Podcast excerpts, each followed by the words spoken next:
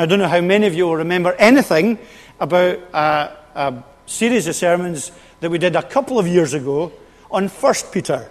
Okay, so this is the second letter that Peter has written to the churches. He also wrote 1 Peter, which is just before this uh, in the Bible. And in 1 Peter, the God uh, or the Holy Spirit uh, gave uh, the message of Peter as an apostle to the church, which is for the church of all time. Uh, but the specific situation was the church at that time was a young church, not necessarily young in age, but young in formation, uh, just grown uh, in the New Testament through the New Testament gospel message. And they were at a difficult stage. They'd been really good for a while, and then persecution from outside meant that they were struggling. So there was a lot of persecution from the Roman authorities from the outside. And uh, people were being persecuted and sometimes even martyred for their faith. So Peter wrote the first letter that he wrote uh, under inspiration of God to encourage them to keep going because it was really worth keeping going. Now, this is Second Peter, another letter that he writes. But this time, the attack isn't from the outside, the attack is from the inside. So the church is being attacked from within itself. And you know, in many ways, an attack from outside, we can kind of defend ourselves against, and it's easy. But attack from within is always harder, isn't it? It's always more difficult to attack from within your own number, as it were, if, if you're attacked from within your if there's trouble within your own family, or if there's trouble within your own church, and if there's even teaching from within your own church that is contrary to the Bible, then it's a very serious problem. And so, Second Peter, Peter writes this letter to remind this church again on what basis they were founded and the person, Jesus Christ, on whom they are founded. And he says the false teaching is rubbish. It's rubbish teaching. And it's going to absolutely destroy your faith and destroy your Christian life and the blessing that you know from following Jesus. And he loves them and he cares about them and God cares about them. So God gives this message to remind them of the foundations that they must always stick to. And that's great. That is really great. The false teachers were coming in and they were saying things like, let's just change the Bible's teaching or change the teaching of the gospel because it's kind of getting out of date already. We don't need to live holy lives as either leaders or as Christians because it doesn't matter because grace will save us anyway. Let's just modernize. Let's just live for today and not forget about the future and don't be accountable to Jesus or the fact that Jesus is coming back. No, we don't. He, you said he's coming back for ages and he hasn't come back yet. And so they were, they were attacking the very foundational truths of the Bible as they had it and the teaching of the apostles, which was authoritative and had come from God for the church. So Peter here wants to uh, set out his credentials again. Not just his, but also the credentials of Jesus.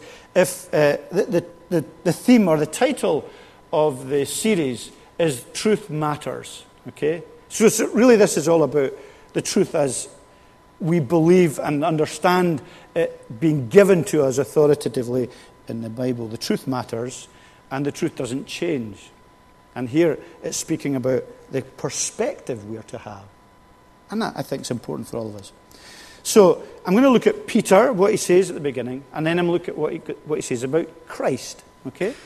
And these are very important for us because we live in days as well when there's a lot of tension within the wider church to uh, reconstitute the Bible, to make it different, to change it, to modernize it, to cut out bits that are no longer uh, applicable or um, are contradictory to modern understanding, and just remold the truth like the Bible's a big lump of plasticine that we can remold ourselves just however society develops.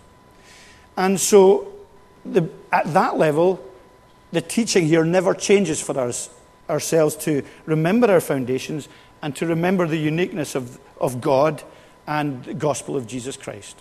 So, Peter, Simon Peter, a servant and apostle of Jesus Christ, to those who, through his righteousness of our God, Jesus, uh, Savior Jesus Christ, have received a faith as, as precious as ours. Okay, Peter, my name, my calling, my congregation. Okay, Peter starts by saying, Simon Peter. Now, we, we talk with the kids about identity and about names uh, being significant. Now, our names are probably not as significant today as they were in the times of the Bible. Uh, a lot more store was put on the meaning of names, probably, I think, then. That's a, maybe a generalization, but uh, then than it is now. But Peter very deliberately here calls himself Simon Peter. He's a real person. Uh, he's a real person with a history. And kind of the Simon part of his name more or less reminds us of his early days uh, when he was called to be a disciple, when he was a fisherman. And he became a follower of Jesus with all his impetuosity and his passion and his zeal. You know, he's a great guy, Peter, isn't he? Simon Peter, as he follows Jesus. But uh, that same Simon is the one that, when it really counted, denied that he knew Jesus. But Peter, Simon Peter often said more than he knew. In that passage we read in Matthew's Gospel, he was probably making a declaration about Jesus there that he himself didn't even fully understand. But sometimes he thought he knew more than he did. Very typical of ourselves in many ways, isn't it? But Simon Peter, he's reminding this church partly of his humanity, but also partly of his place and position as a disciple of Jesus. And he's saying, I was there. The, there's a certain generation here who will uh, have heard of this comedian. Probably about 90% of you wouldn't have because of the age demographic here. But there was a Welsh comedian uh, many years ago called Max Boyce. And uh, his great tagline was, I was there. Because he was, he was a rugby follower and he used to, all his jokes were around rugby. But he always used to say, I was there. Great rug, Welsh rugby games. And he used to make this the tagline of all his humour that he was there. He used to carry a big, massive big plastic leak. Probably not very funny these days, but he was quite funny then, as I remember. But that's really what, what, what Peter said. I said, I was there. I was one of the ones who was with Jesus. And that was hugely significant because he goes on to speak about his calling, which we'll say, see in a minute. But now, this is Peter as an older man, matured in the Christian faith through struggles and difficulties, and had become the rock of the church and one of their founding uh, apostles of the church. And we believe that it was written just very shortly before his martyrdom under Nero, a great brutal Roman leader. But Peter here is, is reminding his readers of who he is. He's this transformed man who's been transformed by the power and grace and goodness of God. And his name is significant, so is his calling. I'm a servant and apostle of Jesus Christ. So he doesn't call himself a leader at that level, he calls himself a servant. A, a, title that all believers have, servants of Jesus. But he's an apostle He's a sent one. He has a message. He's the kind of New Testament equivalent of the Old Testament prophet. He is the one that has an authoritative, uh, he is an authoritative spokesperson for Jesus Christ. And the church is built on the foundation of the prophets and of the apostles. Ephesians 2:20 reminds us that their message was a foundational message. It doesn't get repeated. It's the same message because it's the message that was given to them because they were sent and it has weight with it. So just because there's a passage of time doesn't make it irrelevant, because it's a message that was given by God uh, as part of the gospel for the church. It's not up for grabs. And his calling, he's setting that in stone. He's saying, This is who I am, this is how I've been called. And he then speaks to his congregation to those who, through the righteousness of God our Saviour, have received faith. Grace and peace be yours in abundance. So there's not a specific, it's not like some of the other letters that are written to specific churches in specific areas. Um, but it is to a scattered gathering of Christians wherever the letter would be taken round and read, probably in modern Turkey. But these people had common characteristics in common with us. In common with us as a congregation of God's people. They had a shared gift of faith. Okay?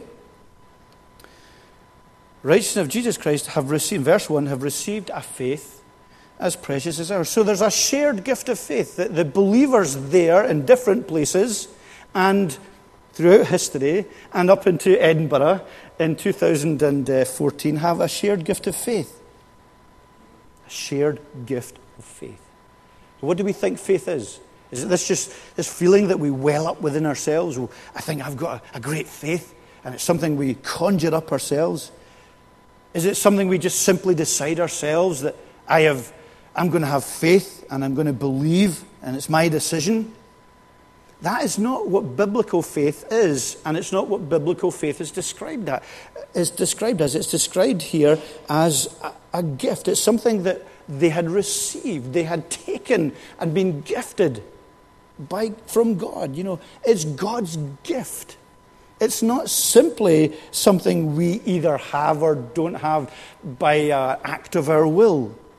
It's not simply our decision there's a commonality to every believer. That's why we love when people come from other churches on holiday here or join with us, because as Christians, we share a gift together that immediately makes us feel kind of comfortable with one another. We share a gift that's been given. That is the gift of faith. It's common to every believer. And Peter says here, it says precious.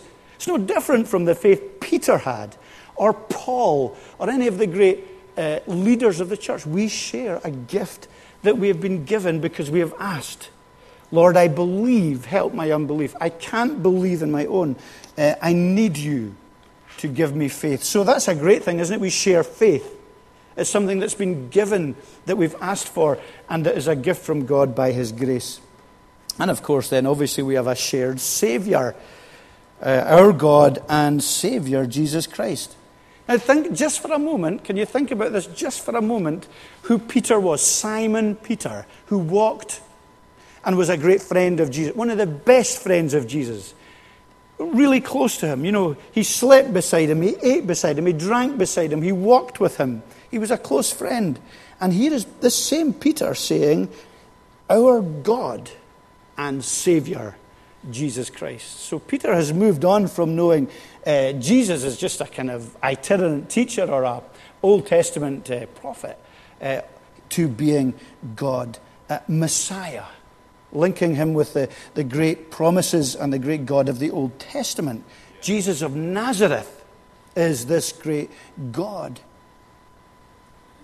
shared Savior, who is God, uh, shared faith, and also a shared experience, grace and peace be yours in abundance through Jesus Christ. And that's, that's one of the great experiences that we share, isn't it, as Christians? It's strange if a church where it's full of people that call themselves Christians, take on the name of Jesus, they call themselves Christians, are either graceless or at war with each other. That's why churches disintegrate. Because it's not simply about our profession and our head knowledge of Jesus. It is that He has gifted us and we experience grace and peace. So your life and mine should be lives of grace and peace. Primarily, firstly, with God. You know, that broken, uh, peace has broken out with God.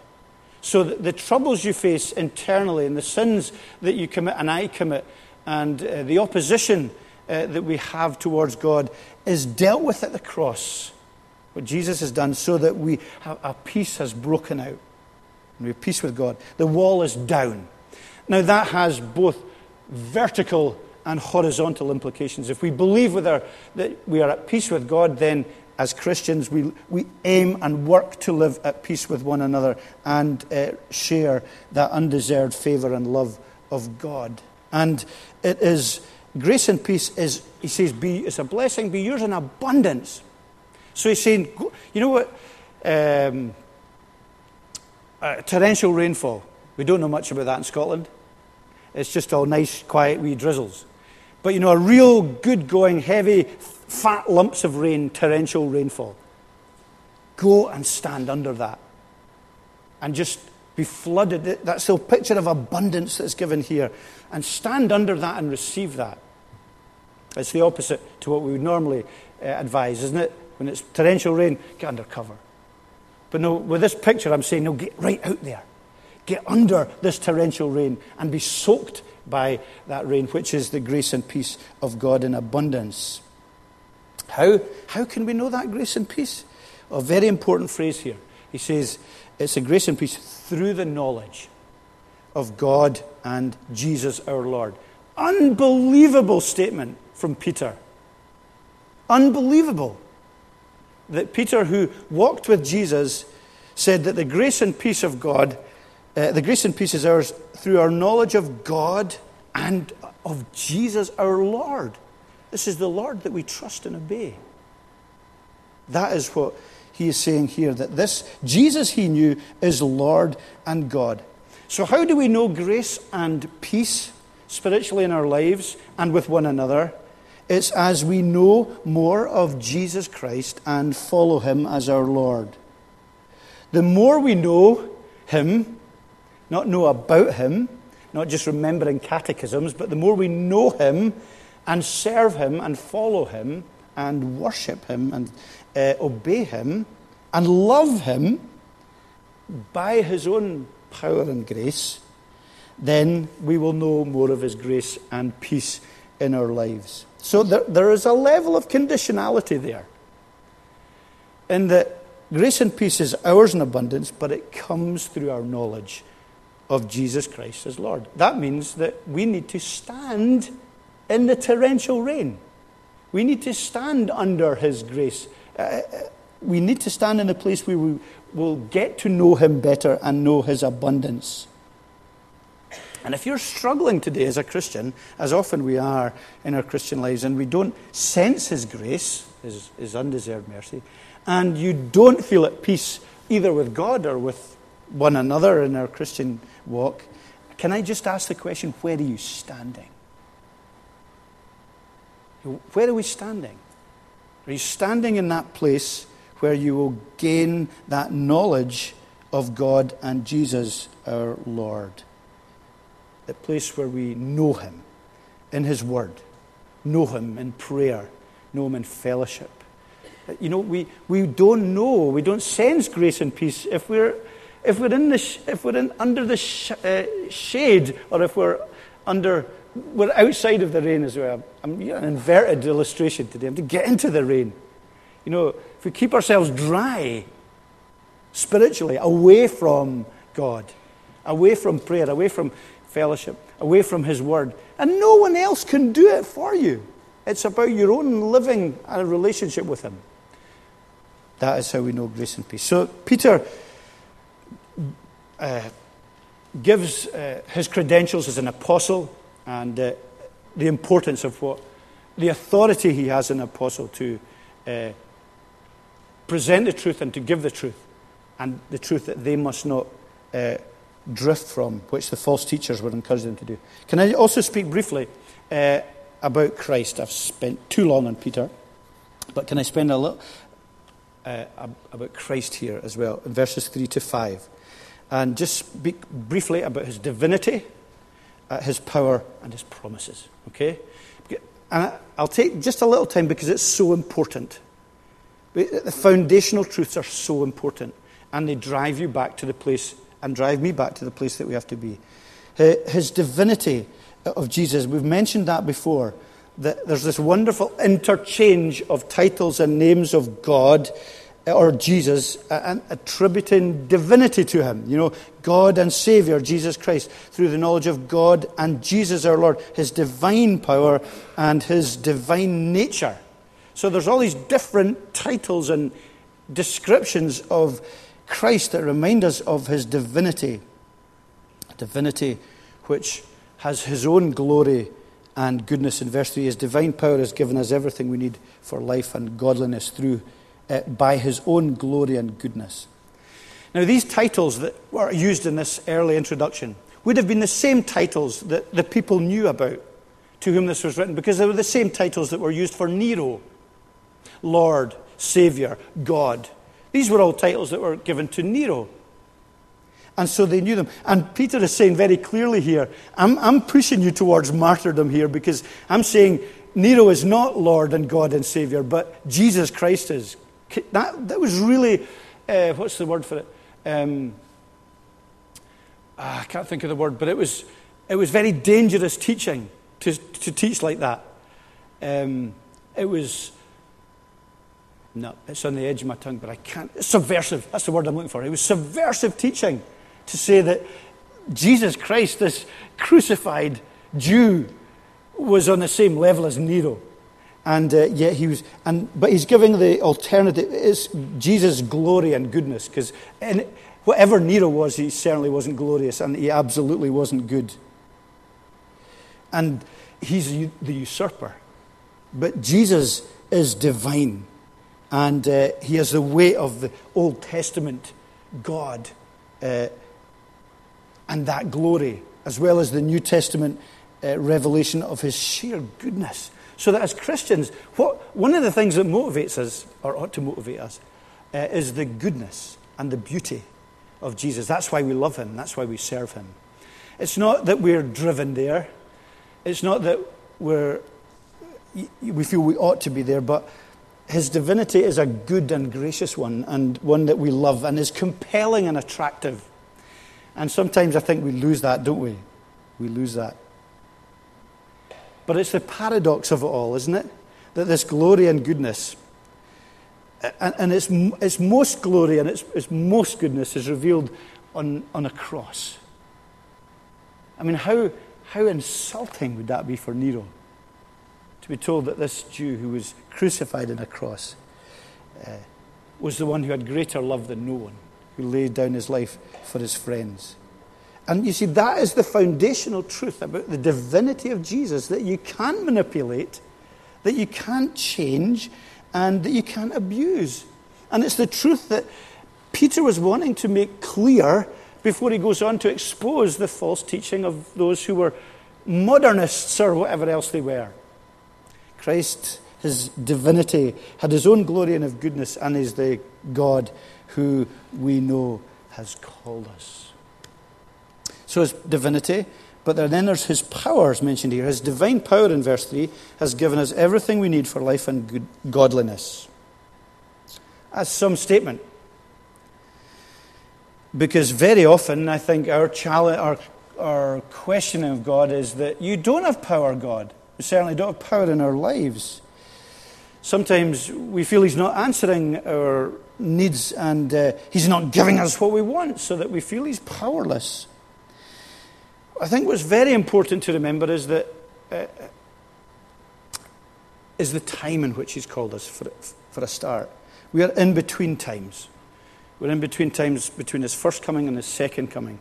And uh, there are times when uh, we have to live in a world that is corrupted and corruptible, of which we're a part, but we've been saved from by grace. But the power for us is in this tension of living in the already, but the not yet. We're not in heaven yet. Some people believe we're in heaven now, and so everything should be great and rosy. Other people think, well, and that God should just give us all that we want. Other people think, well, God is not powerful anymore. But the Bible makes clear we're living in in between times. Already, we've received many promises, but there's lots of promises that have not yet been fulfilled and will be fulfilled. But He gives us the power and everything we need for godliness. That is for observable holiness.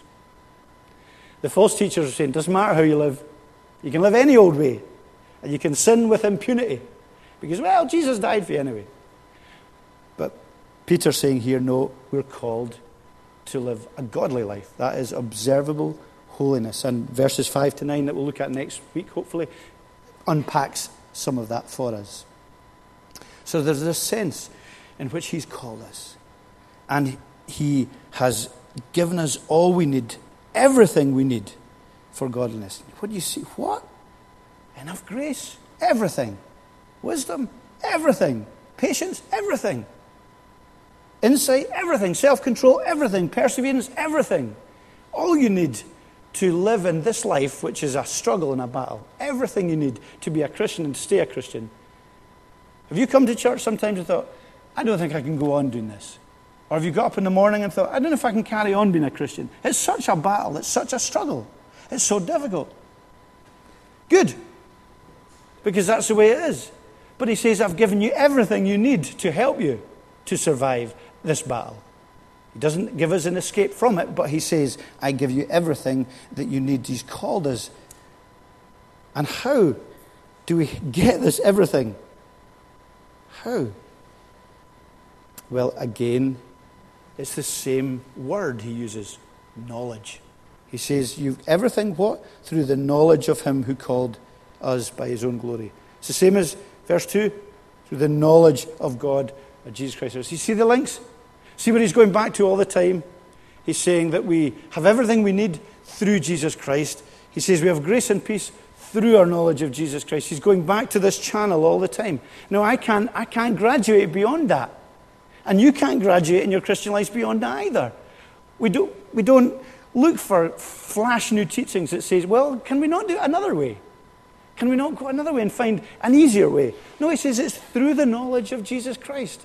And that is hugely significant. There's a channel for his power, just as there's a channel for his grace and for his peace. It's through knowing him, depending on him, trusting on him, opening up the Bible in our lives, reading about him, praying his word into our lives, praying to him, being in relationship with him simply. So that when we're in relationship with someone, we're talking with them, we're uh, trusting them, we're following them. And I know it's, it's different because it's spiritual, but nonetheless it's the same. Power. Power in trials, power in suffering, power in this corrupt world, power to battle against our own hearts, power to see miracles. Christ, his divinity, his power, and also, lastly, very briefly, his promises. So, his divine power has given us everything we need. Then, verse 4 through these he has given us his very great and precious promises, so that through them you may participate in the divine nature and escape the corruption of the world caused by evil desires. Astonishing verse, again, with which to finish. Now, the whole Bible is predicated on promises of God. Some that have been fulfilled, some that have still to be fulfilled. But there's, I don't think there's a promise that comes bigger than this one here, in this verse, that says, uh, through these promises, we will participate in the divine nature and escape the corruption of this world. Could I, tr- could I paraphrase that very briefly and see if you recognize where I'm paraphrasing it from? You can become like gods. Where's that from? That's from the very beginning of the Bible, isn't it? It's from Genesis, where Satan tempted Adam and Eve by, us, by tempting them to disassociate with God and say, if you do what I say, you will become like God. And it was it's, it's the absolute greatest lie of all it's the most brilliant lie of all times. What he said was if you dissociate from God, you'll become like God. You'll become gods, basically, he says to them. And it was a complete inversion of the truth because what the gospel says and what Jesus says is if you trust in Jesus by reassociation with God through Jesus Christ, you will share in the divine nature. So God has this amazing promise of it for us that Satan tempted Adam and Eve to grasp the wrong way by rebelling against God and going their own way, sticking their fingers up at God and going their own way. And what we have in Jesus Christ is the absolute promise that we become, as believers, participants in the divine nature. We have a renewed image of God. We have the Holy Spirit indwelling us. We become children of God. We have the life of God. We have Trinitarian fellowship and company and everlasting life from God. And so we participate in the divine nature. That means we never, we never die. Physically, yes, most of us will, unless Jesus comes back first. But spiritually, we never die. Even though we uh, die, yet we shall live. Because we are participants in this great divine nature of the God who, you know, who never dies and who was never born and who always is and who is life. And we share in that through Jesus Christ. And we escape the corruption in the world caused by evil desires. You know, sometimes Christians have been wrongly accused of escapism.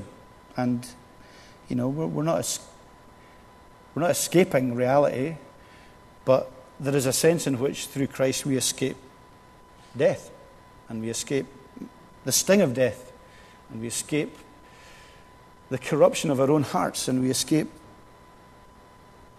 the corruption of the world in which we live. And we escape the wrath of God.